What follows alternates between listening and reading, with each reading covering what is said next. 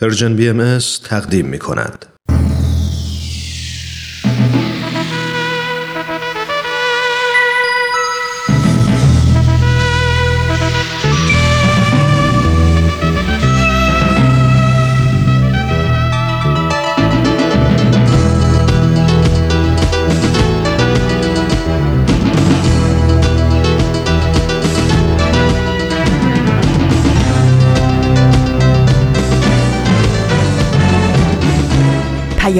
دوست. برنامه ای برای تفاهم و پیوند دلها.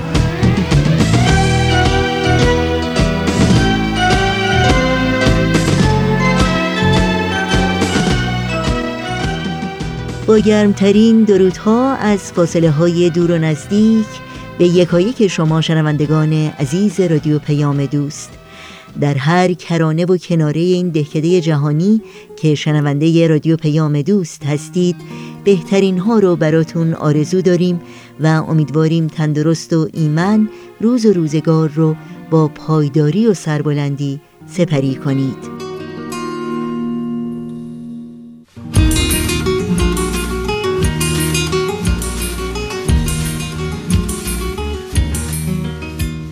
نوشین هستم و همراه با همکارانم برنامه های این پیام دوست رو تقدیم شما می کنیم.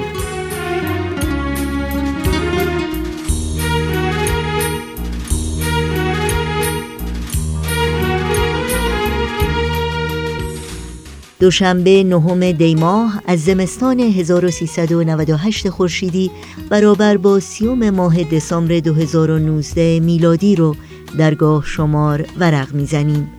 این روزها نمایش تاریخ به روایت مورخ و گزیده هایی از یک سخنرانی بخش های این پیام دوست خواهند بود که امیدواریم همراه باشید و از شنیدن اونها لذت ببرید.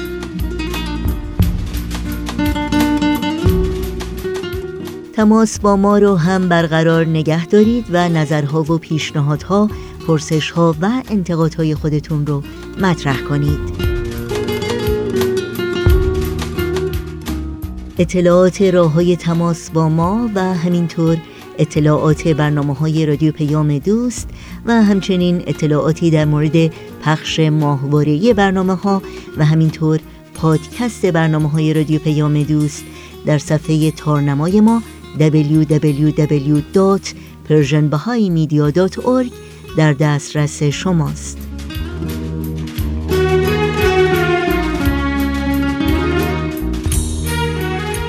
البته در شبکه های اجتماعی می‌تونید برنامه های رادیو پیام دوست رو زیر اسم Persian BMS جستجو بکنید و در کانال تلگرام می‌تونید با آدرس ات Persian BM contact با ما تماس بگیرید.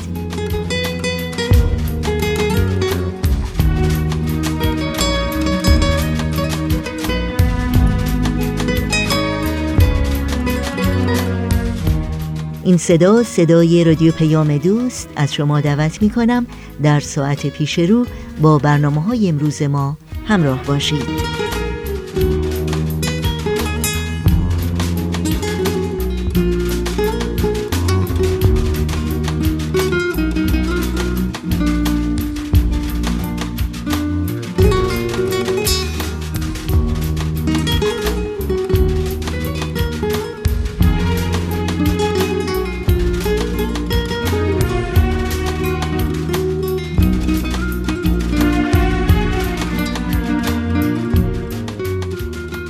اما اگرچه می‌دونم اکثر شما هموطنان عزیز و شنوندگان خوب رادیو پیام دوست که در سرزمین مقدس ایران زندگی می کنید سال نو میلادی رو جشن نمی‌گیرید. ما هم که در خارج از اون دیار زندگی می کنیم چون شما در انتظار نوروز روز شماری می کنیم اما چه بخواهیم و چه نخواهیم سال نو میلادی در کمتر از یکی دو روز از راه خواهد رسید. و به نظر بهانه خوبی میاد برای تأمل و بازنگری و شاید برای یک شروع دوباره یک فصل تازه و یک هدف جدید یک فکر بکر و یک ایده نو. منظورم در کارها و برنامه های زندگیمونه در افکار و اندیشه هامون در همدلی ها همیاری ها، همکاری ها و کلا روابطمون با دیگر افراد اجتماعی که در اون زندگی می کنیم و بیشتر از همه در خدمات فردی و جمعی برای سازندگی و شکوفایی و پیشرفت در این راستا فرصت را مختنم میشمارم و بهروزی و پیروزی و موفقیت های روزافسون براتون آرزو دارم و شعر زیبای فریدون مشیری رو به عنوان هدیه این روزها به مناسبت سال نو 2020 میلادی تقدیم شما می کنم.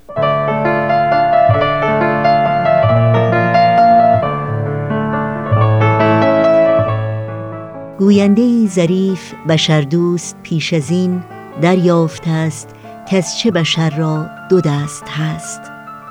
دستی برای آنکه برارد نیاز خیش دستی برای آنکه بگیرد ز خلق دست. این گونه مهرورزی و پندار نیک و عشق جز در میان مردم ما تا به این زمان هرگز به هیچ شهر و دیاری نبوده است. اندیشه محبت و خدمت به دیگران نقش و نگار بافته با تار و پود ماست. آین خیرخواهی و یاری و مردمی با خون ما سرشته روان در وجود ماست. پروردگان مکتب مهر و محبتیم ما راهیان عشق و هواخواه خدمتیم. بانگ بلند شعر بنی آدم اعضای یک پیکرند آوای مهر سعدی است. و این دیار بال به عالم گشوده است. این راه و رسم مردم این ملک بوده است. هر روز بامداد که همراه آفتاب نور و نشاط و شور و سرور و نوید هست. آن دم که دستهای تو در کار زندگی سرشار از تلاش و توان و امید هست با خیشتن بگوی. دستی برای آنکه برارم نیاز خیش دستی برای آنکه بگیرم ز خلق دست. ای حضور سبز و ساده نم نم بارون عاشق. تو بیا تا خلوت گل روی سفره شبایه ای مسافر بهاری وقتی تو بر من میباری. تو با دست مهربونه بر تنم مرهم می‌ذاری.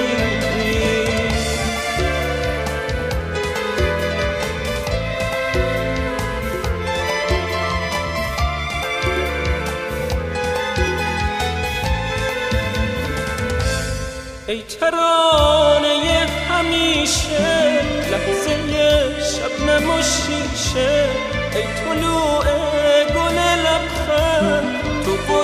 سرد بیشه وقتی تو بر من میباری عشق و یاد من میاری یاد فریاد یه جنگل توی قلب شور زاری. ای مسافر بهاری وقتی تو بر من میباری تو با دست مهربونه بر تنم مرهم می‌ذاری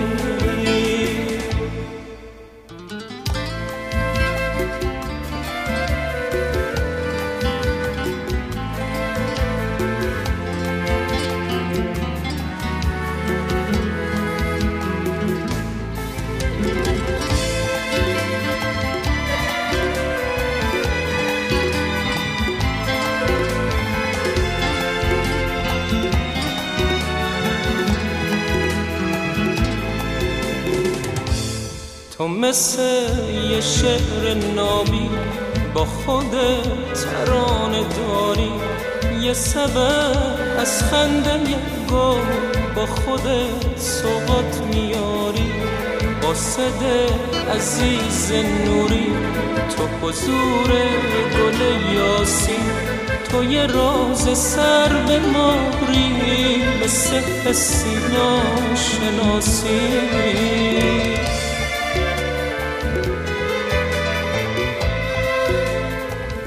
همراهان خوب ما در ادامه برنامه های امروز رادیو پیام دوست شما رو به شنیدن نمایش تازه‌ای از مجموعه تاریخ به روایت مورخ با اجرای گروه نمایش رادیو پیام دوست دعوت می کنم.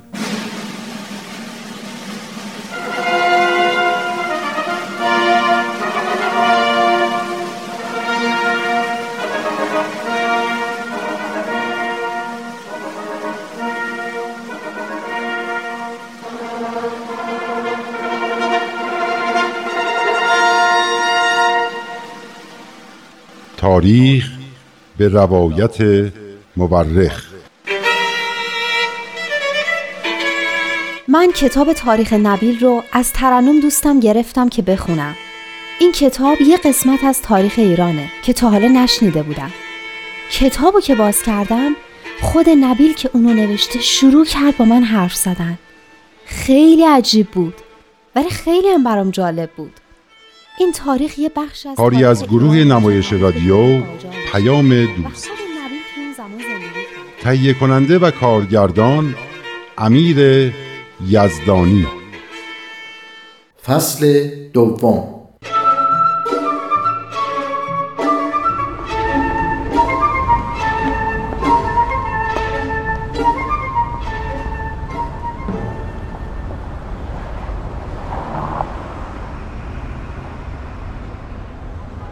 ماندانا تو فکر می‌کنی کسی که قرار سه روز از یه مظهر الهی پذیرایی کنه اونم تو خونه خودش چه حالی داره؟ فهمیدم. حاجی میرزا جانی کاشانی رو میگی. آره حاج میرزا جانی کاشانی به نظرم یکی از خوش ترین آدمای دنیا بوده. البته بعد از جناب ملا حسین و جناب قدوس و اون جوانی که سرش رو سینه هسته با بود و شهید شد. میرزا محمد علی زنوزی. انیس. آره انیس. خوش به حال همه اونایی که اون زمان بودن و تونستن یه مدتی در کنار حضرت باب باشن. به خصوص اونایی که تونستن به آرزوشون برسن و جون در راهشون فدا کنن. مثل همین حاجی میرزا جانی کاشانی. اه اینو جناب نبیل نگفتن. گفتن که حضرت باب دعا کردن که خداوند قدرت بیان به حاجی میرزا جانی بده.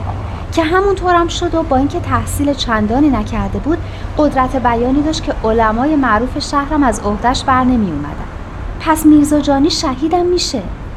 آنچه خوبان همه دارن این تنهایی داشته. تازه اون چند روزی هم که حضرت باب در منزل میرزا جانی بودن خیلی ها به دیدنشون میرن و ایمان میارن. که اونا هم یه جورایی ایمانشون رو مدیون میرزا جانی بودن. من فقط سید عبدالباقی رو می‌دونم. که جناب نبیل گفتن از شدت غرور این فرصت طلایی رو از دست داد. و با اینکه تونست حضرت باب رو تو خونه میرزا جانی ملاقات کنه اما نفهمید که ایشون کی هستن. البته بعدش فهمید اما دیگه خیلی دیر شده بود آره انقدر ناراحت شد که دست از مردم و معاشرت با مردم کشید و گوشه نشین شد. آخرش هم تو تنهایی مرد. خیلی ماجرای غم انگیزیه اما دیگرانی که به حضور حضرت باب رسیدن سرنوشت بهتری داشتن. اسمشون تو کتاب حضرت باب دکتر محمد حسینی هست. اما یکیشون که برام خیلی جالب بود میرزا عبدالرحیم خان کلانتر زرابی بود. سرگذشتش رو جناب نبیل برا تعریف کردن؟ نه. این کسی که گفتی کی بوده؟ میرزا عبدالرحیم خان زرابی مردی بسیار عارف، آگاه، اهل خط و ادب و دارای کمالات روحانی و جمال ظاهری بوده. اینم خوش به حالش. هم کمالات روحانی داشت و هم زیبایی ظاهری. آره میرزا عبدالرحیم خان در مدتی که حضرت باب در کاشان در منزل حاج میرزا جانی بودن به حضور ایشون رسید و ایمان آورد. بعد هم شروع کرد به تبلیغ آین بابی. علما هم شروع به اعتراض کردن و نزدیک بود کار به جای باریک بکشه که بابی های کاشان میرزا عبدالرحیم رو روونه تهران کردن. یعنی جونش رو نجات دادن؟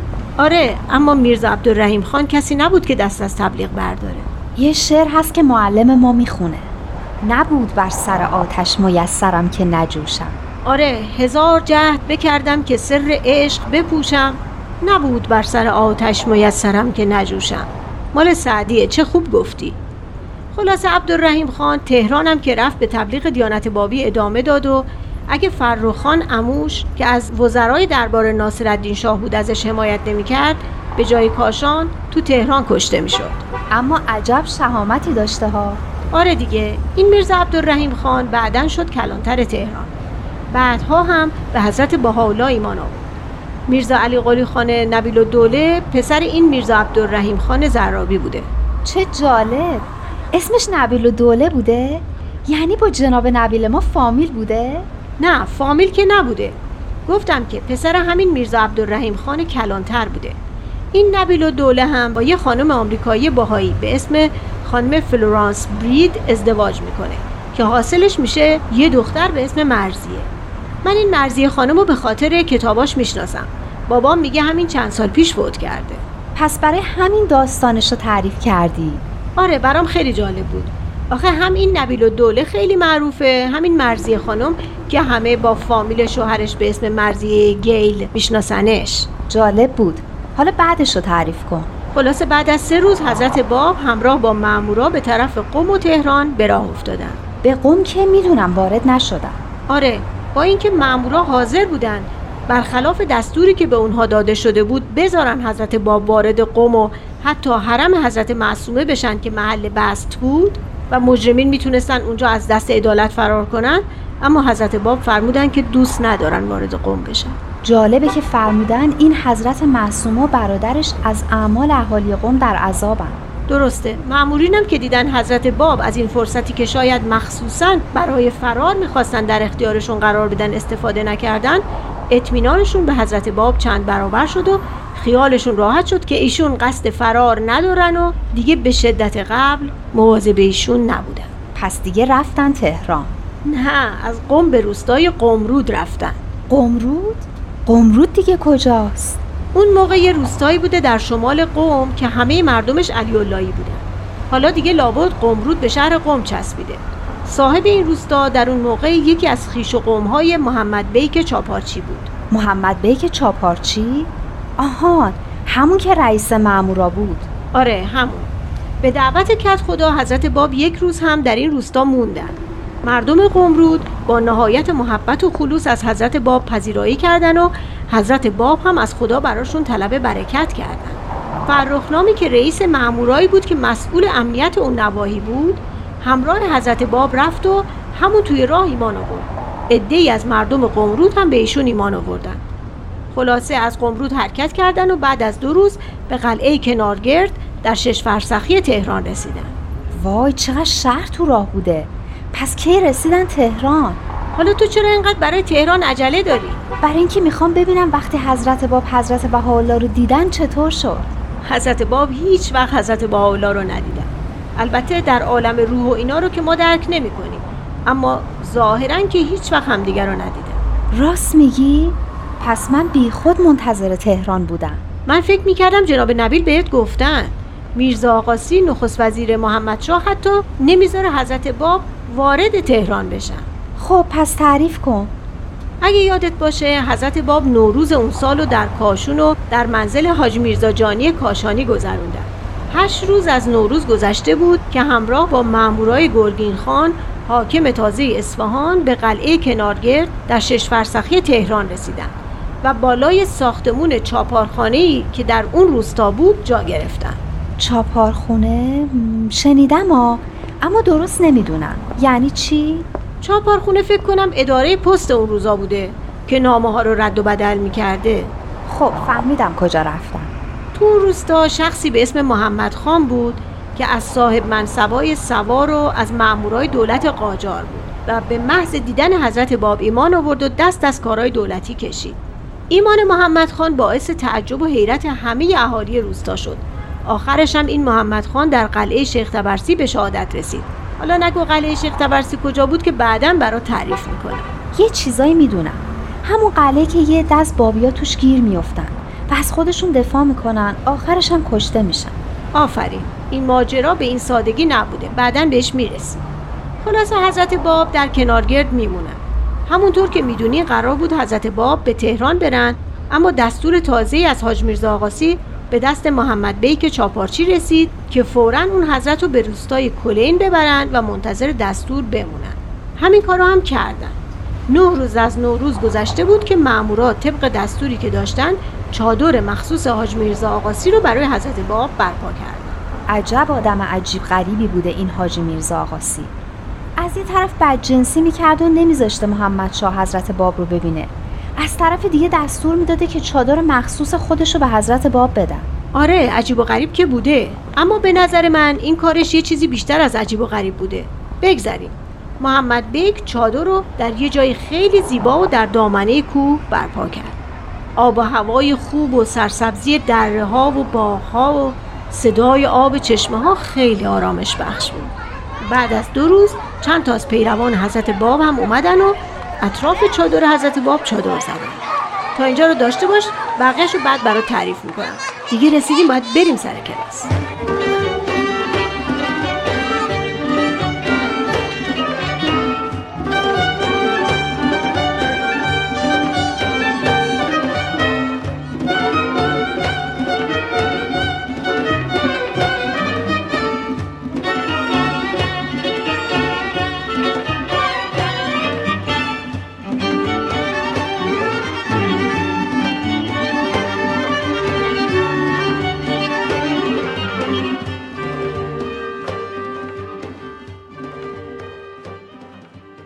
جناب نبی من منتظرم تعریف کنین قم بودیم نه؟ نه ترنم قم و قمرود و کنارگرد و تعریف کرد تا رسیدیم به روستای کلین این را هم تعریف کردند که ملا مهدی کنی و ملا مهدی خویی پیام حضرت بهاءالله را به حضرت باب رساندند؟ نه مگه حضرت بهاءالله برای حضرت باب پیام فرستاده بودن؟ بله روز دوازدهم پس از نوروز بود که دو نفری که گفتیم از طرف حضرت بهاءالله به نزد حضرت باب آمدند و نامه مهر شده ای را همراه با هدایایی به ایشان رساندند. پس از دریافت نامه و هدایا سرور و شادمانی شدیدی در چهره حضرت باب ظاهر شد و به آن دو نفر محبت زیادی کردند.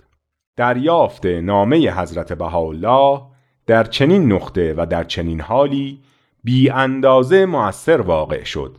زنگ غم و اندوهی که مدتها بود در صورت ایشان دیده می‌شد پس از دریافت نامه حضرت بهاءالله به کلی از بین رفت. از آن به بعد دیگر از چشم حضرت باب اشک نمیری آخه جونم این واقعا چه عشقی بوده بین دو مظهر ظهور؟ مثل دوتا خورشید که با شدت هرچه بیشتر همدیگر رو جذب می‌کنن.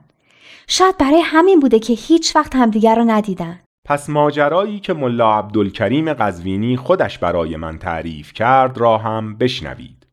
ملا عبدالکریم از جمله بابیانی بود که در روستای کلین به حضرت باب پیوستند. او تعریف می کرد که شب من با دوستانم نزدیک چادر حضرت باب خوابیده بودیم. ناگهان از صدای سم اسب ها بیدار شدیم. دیدیم معمورها سوار اسب شده اند و به هر طرف تاخت و تاز می کنند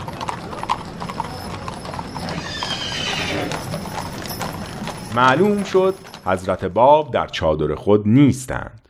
معمورین با این گمان که ایشان فرار کرده اند برای جستجو به هر طرف می رفتند و اثری از حضرت باب پیدا نمی کردند. در آن هنگامه محمد بیک سواران خود را سرزنش می کرد و می گفت چرا انقدر نگرانید؟ مگر نمی‌دانید که آن بزرگوار هرگز راضی نمی شود که برای نجات خیش دیگران را به زحمت بیاندازد من مطمئن هستم که آن حضرت در این شب محتاب برای دعا و مناجات به محلی ساکت و آرام تشریف بردند و به زودی برمیگردند. عظمت و شرافت آن بزرگوار به اندازه است که هیچ وقت چنین کاری نمی کنند. عجیب است که شما تا به حال آن حضرت را نشناخته اید. محمد بیک این حرفها را می‌زد و به آهستگی و با پای پیاده به طرف تهران می‌رفت. من و بقیه دوستان هم به دنبال او راه می رفتیم. معمورین هم سواره به دنبال ما می آمدند. هنوز راه زیادی را طی نکرده بودیم که دیدیم حضرت باب از دور به طرف ما می آیند. وقتی که رسیدند به محمد بیک فرمودند حتما خیال کردید که من فرار کردم. محمد بیک خود را به پاهای حضرت باب انداخت. با نهایت محبت پاهای آن حضرت را بوسید و گفت استغفر الله من هرگز چنین خیالی نکردم حالا واقعا کجا رفته بودن؟ ملا عبدالکریم تعریف می کرد که عظمت و هیبت حضرت باب به اندازه ای بود که محمد بیک نتوانست بیش از این حرفی بزند و دیگران هم جرأت نکردند که چیزی از ایشان بپرسند. ما همه حیرت زده بودیم زیرا در سخنان و رفتار حضرت باب عظمت مخصوصی بیش از پیش ظاهر و آشکار بود که جرأت نمی کردیم علت آن را بپرسیم. خود حضرت باب هم چیزی در این باره به ما نگفتند. یعنی آخرش هم هیچ کس نفهمید؟ بعضی از مورخان این طور تصور کردند که شادی بینظیر و عظمت و هیبت مخصوص حضرت باب در آن روزها به علت ملاقات با حضرت بهاءالله بوده است. آره چون نزدیک تهرانم بوده. حتما همین بوده. حتما اون شب حضرت باب به دیدار حضرت بهاءالله رفته بودن. اما حضرت بهاءالله بعدها در پاسخ رئیس ملایان شهر آمل فرمودند اگرچه با حضرت باب ملاقات نکرده ایم ولی محبت شدیدی به او داریم پس اون حالت عجیبی که حضرت باب تو اون شب داشتن برای چی بوده؟ هیچ کس نمی‌داند. شاید هم دیداری بوده در عوالم روحانی و معنوی.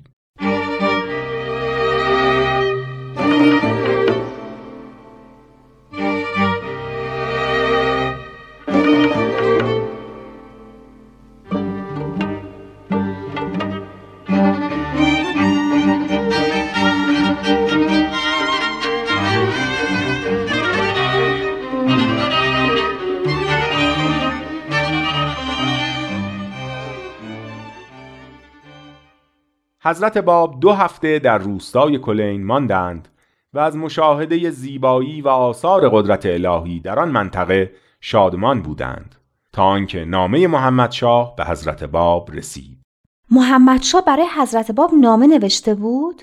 چی نوشته بود؟ مضمون نامه این بود که اگرچه نهایت اشتیاق را به ملاقات شما داشتم لکن چون سفری در پیش است که این ملاقات را به تأخیر می اندازد دستور دادیم که شما را به ماکو ببرند. به علی خان ماکویی نیز دستور داده شده که نهایت احترام را درباره شما به عمل آورد. چون از سفر برگشتیم شما را به تهران خواهیم خواست و ملاقات حاصل خواهد شد. البته این پیش آمد اسباب استراب و نگرانی شما نخواهد بود. اگر درباره شما به خلاف احترام رفتاری کردند فوراً به ما خبر بدهید. و پیوسته برای توفیق و خوشبختی ما و حفظ مملکت دعا بفرمایید. یعنی چی؟ چه سفری مهمتر از دیدار حضرت باب و فهمیدن تعالیم ایشون که می‌تونست ایران رو از فقر و فساد و خرافات و بدبختی نجات بده؟ این دیگه چه شاهی بوده ما داشتیم؟ اول گفته حضرت باب رو به تهران بیارن که ببیندشون و بعد گفته می‌خوام برم سفر؟ دخترم این مش نمونه ای بود از خروار. و از سوء حکومت دربار ایران که همیشه پر از دسیسه و فتنه و فساد بود. یادم اومد. این کار کار حاج میرزا آقاسی وزیر محمد شاه بود. مرحبا درست فهمیدید. علت نوشتن این نامه حاجی میرزا آقاسی بود که محمد شاه را وادار کرد تا با حضرت باب اینطور رفتار کند. ترنم برام تعریف کرد که حاج میرزا آقاسی میترسید که محمد شاه مجذوب حضرت باب بشه و این وسط اون مقامش رو از دست بده. میگن طرف حاضره به خاطر یه دستمال قیصریه رو به آتیش بکشه حکایت این حاجی میرزا آقاسیه. بله حق با شماست. حاجی میرزا آقاسی به انگیزه ای پست ایران را از فرصتی که می توانست به احیا و پیشرفت سریع آن منجر شود محروم کرد. اما سوالی که باید از خود پرسید این است که در چنین زمان تاریخی و سرنوشت سازی چرا باید کسی مانند حاجی میرزا آقاسی در دربار ایران از چنین قدرتی برخوردار باشد؟ واقعا راست میگین. فساد طوری همه جا رو گرفته بوده که انگار اتفاق دیگه هم نمی شده بیفته. نمی‌شد انتظار دیگه ای از حاجی میرزا آقاسی داشت نه از محمد شاه که انگار کاملا تو دسته حاجی میرزا آقاسی بوده. بله اینها فرزندان راستین زمانه خود بودند. زمانه غرق در فساد و پستی و کوتهبینی اما نفهمیدم چرا شاه که می‌خواست سفر بره حضرت باب رو به ماکو فرستاد. می‌دونم که همش بهونه بود اما چرا ماکو؟ می‌دانید ماکو کجاست؟ نه درست. قبل از اینکه کتاب شما رو بخونم که اصلا اسمش هم نشنیده بودم ماکو شهری است در مرزهای شمال غربی ایران و در دل کوههای آذربایجان دورترین نقطه است که به فکر حاجی میرزا آقاسی می رسید. مردم ماکو هم سنی بودند و حاج میرزا آقاسی گمان می کرد که نهزت حضرت باب که به گمان او از شیعه برخواسته بود در میان مردم سنی مذهب ماکو خاموش می گردد.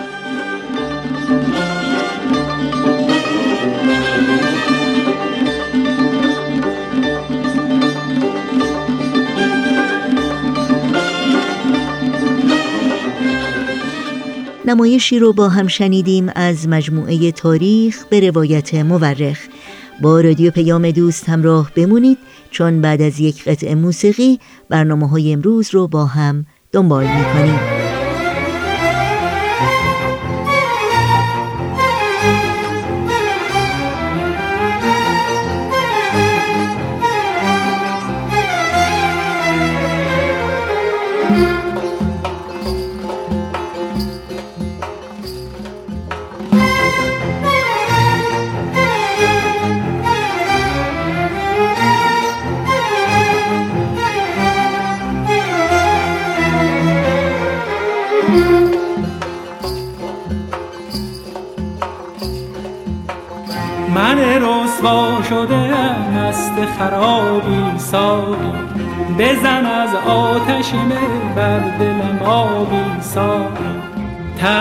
منشین و بری خوش نوان خیره مشو.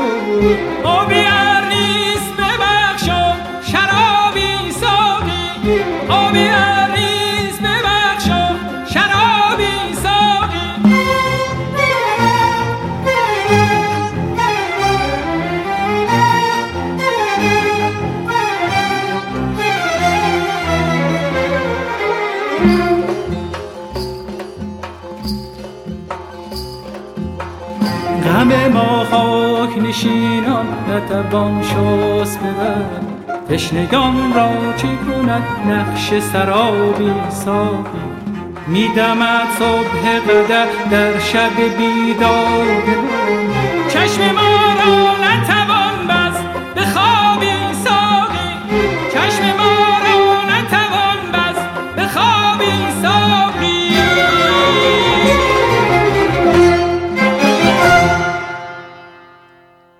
در این بخش از برنامه های امروز رادیو پیام دوست برنامه گزیده های از یک سخنرانی رو خواهیم داشت که سومین بخش یا بخش پایانی گزیده های از سخنرانی دکتر عباس امانت خواهد بود در معرفی کتاب اخیر او با عنوان ایران تاریخ دوران نوین. همونطور که حتما آشنایی دارید دکتر عباس امانت محقق نویسنده تاریخدان و استاد دانشگاه هستند و این سخنرانی رو در 28 مین کنفرانس سالانه انجمن دوستداران فرهنگ ایرانی ایراد کردند. با هم بشنویم.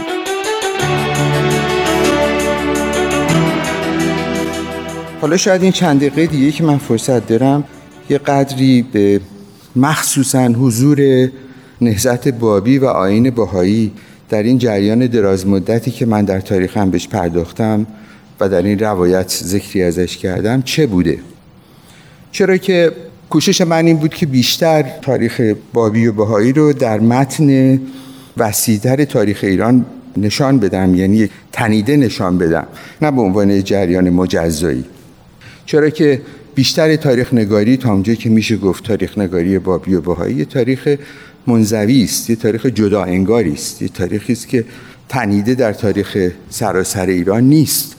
و ما هیچ وقت نمی‌تونیم ببینیم که این تحولاتی که به عنوان نهزت بابی و آین بهایی شناخته شد چه ارتباطی به جامعه ایران داشت چطور در جامعه ایران شکل گرفت. البته خب این کار مورخینی که همیشه به دنبال این زمینه تاریخی بگردن. و الا ممکنه اگر به عنوان تاریخ قدسی به تاریخ باهایی نگاه کنیم اون یک داستان دیگه رو به ما عرضه می‌کنه که این وظیفه من در این کتاب نبوده. پس من در این کتاب این بوده که بیشتر به اون جنبه پیوند با جامعه بپردازم. یه گفته مشهوری از وبر هست. این جامعه شناس بزرگ آلمانی که میگه در جامعه ها تقریبا جامعه های پیش مدرن همیشه سه منشأ اقتدار هست. یکی دستگاه پادشاهی و سلطنت و دولت یکی دستگاه نهاد مذهبی که معادلش در ایران طبقه فقها هستند و یک جریانی هستش که غالبا در مقابل شرع میسته و گاهی اوقات در مقابل دولت هم میسته و اینها جریانات پیامبرگونه هستند یا پیامبری هستند که میشه بهشون گفت جریانات مسیحایی مسیانیک یا مهدوی به عنوان شیعه اون اگه بخوایم نگاه کنیم. خب این طرز تفکر که ما بهش بیاندیشیم شاید در مورد نهزت بابیه خیلی صادقه. یعنی که نهزت بابیه رو باید در واقع به عنوان یک جریان سومی در تاریخ ایران دید که در مقابل این رابطه دین و دولت به ویژه وقتی که اینا هنوز دو همزاد تو امان شناخته می شدن و ارکان ثبات جامعه بر اساس پیوند این دو نهاد بود جلوگر می شد البته در تاریخ ایران سابقه بسیار طولانی داره این نهزت ها ولی در قرن 19 هم اهمیتش اینه که در واقع باید گفت نهزت بابیه یک نوعی تمامیت یافتن تحول فکر شیعه است.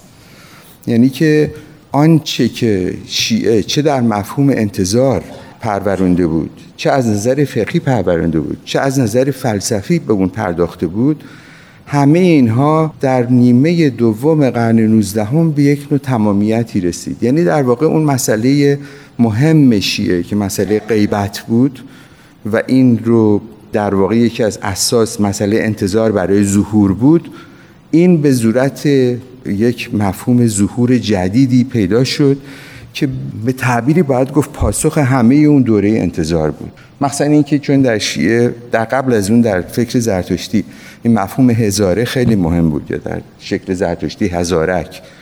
که یعنی تصور این که باید همواره یک دوره هزار ساله بگذره تا یک جریان جدید ظهور جدیدی پیدا بشه. و خب این هم همونطوری که همه شما می‌دونید به سالهای 1260 در تاریخ هجری قمری ایران مربوط می شد و از دوران غیبت سقرا تا ظهور باب. خب این جریان البته من بیشتر از نقطه نظر کلامی و فکری به این نگاه می‌کنم. یک نوع تمامیتی بود. این جنبه مهم اولینه. دومی که این تمامیت با یک نوع تجدد بومی در جامعه ایران پیوند یافت. یعنی که در واقع باید گفت فکر بابیه یک نوع مدرنیته داخلی بومی ایرانی بود که برخلاف جریانات اصلاح طلبانه که همیشه از غرب نشأت می گرفت و می‌خواست جامعه رو به صورت غربی متحول بکنه در واقع اینو فکری بود که در داخل جامعه ایران در صدد و کوشش برای تحول جامعه بود. و اصولا طرز برخورد دیدگاهش از زمان از تاریخ یه دیدگاه پیشگرایانه بود یعنی به جلو می نگریست تا به پشت. درست برخلاف فکر فقهی که تمام ارجحیت و تقدس رو به دوره ابتدای اسلام می‌داد. در فکر بابی این فکر چرخش زمان این مسئله پیدایش ادوار و اینکه دور در ترقیست سخنی که باب گفته. این یک شکل جدیدی به فکر تجدد بومی می‌داد. و مخصوصا این مهم بود به خاطر اینکه در دوره رویارویی با فکر غرب بود.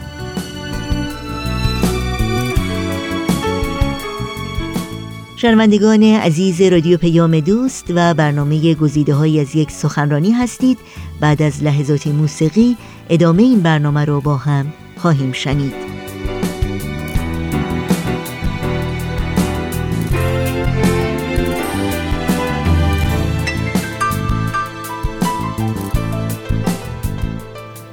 باید ما توجه کنیم که دهه 1840 شروع نهضت بابیه معادل با وقتی است که ایران برای اولین بار به صورت جدی از نظر اقتصادی بویژه با مسئله قدرت و حضور اقتصادی و تجاری غرب مواجه میشه.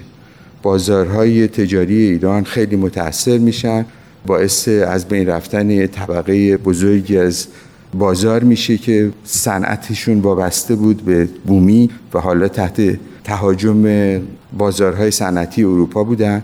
از این نقطه نظر این پیوند بین این دو دوره مهمه. بیشتر از اینها میشه راجبش گفت ولی فقط یه اشاره من کردم. نهایتا این که در فکر باهایی به ویژه البته ریشه هاش در فکر بابی هم هست. در آثار بها به ویژه در فکر باهایی یک نوعی تغییر در تصور از مسئله آین و دیانت هست. یعنی که اون شکل سنتی دین که میشه گفت ادیان توراتی و ابراهیمی و قرآنی همه بودند تا اندازه متحول شد و مسئله مقام انسان خیلی جایگاه بزرگتری پیدا کرد. و این یه فکر مدرنیه که در واقع یک انسان مداری در فکر بهایی هست که اون رو یک نوعی انعکاسی از یک جنبه الوهی تا یه اندازه حتی وحدت وجودی عالم می‌بینه. و این مخصوصا در این تمثیلی که در آثار بهایی خیلی فراوان هست مسئله آینه و آفتاب یا خورشید یعنی شمس و مرآت در آثار بهایی هست. نمونه ای از همینی که چطور انسان می‌تونه یک منشایی برای اون جلوه قدسی باشه. باید خیلی مواظب باشم چی میگم. و این البته خیلی ارتباط عمیقی با سنت عرفانی ایران داشت. و در واقع بیان تمامیتی در این فکر در دوره به الله رسید. به اضافه این فکر بابی علا رقم این که از نظر ظاهری و از نظر سیاسی به خاطر مواجهه با دولت گرفتار مشکلات بزرگ شد و در واقع میشه گفت از نظر ظاهری یک شکستی خورد ولی در باطن خیلی قوی باقی موند و در واقع جریان بابی در سراسر دوره قاجاریه تا انقلاب مشروطه تنها جریان باید گفت فراکیش یا از گذرای از شرع و مخالفت با این نظام دوگانه دین و دولت بود که باقی موند. چه به شکل باهاییش چه به شکل بابی ازلیش هر دو باقی موند. و هر دو خیلی مهم بودن برای اینکه جامعه ایران چطور بتونه صدای مخالف صدای متفاوتی رو در جامعه عرضه بکنه و مخصوصا در انقلاب مشروطه این تحول خیلی محسوسه. من که فرزند این سرزمینم در پی توشه خوش چینم. شادم از پیشه خوش چینی.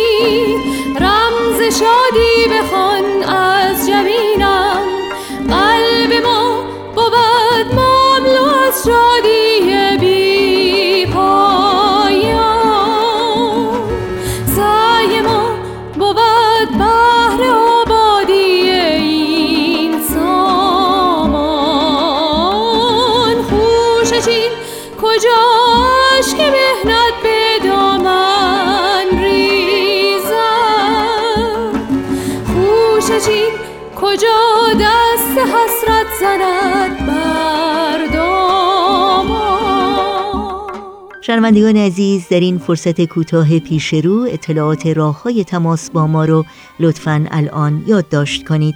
آدرس ایمیل ما هست info at persianbms.org شماره تلفن ما 001 703 671 828 828 در شبکه های اجتماعی ما رو زیر اسم Persian BMS جستجو بکنید و در پیام رسان تلگرام با آدرس at Persian BMS contact با ما در تماس باشید.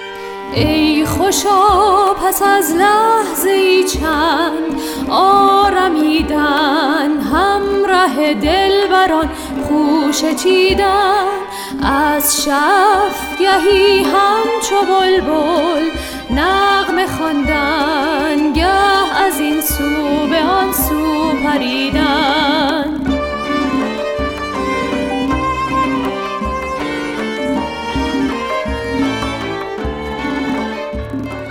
و در اینجا به پایان برنامه های این دوشنبه رادیو پیام دوست می رسیم همراه با بهنام مسئول صدا و اتاق فرمان و البته تمامی همکارانمون در رادیو پیام دوست با همگی شما خداحافظی می کنیم تا روزی دیگر و برنامه دیگر شاد و پیروز باشید.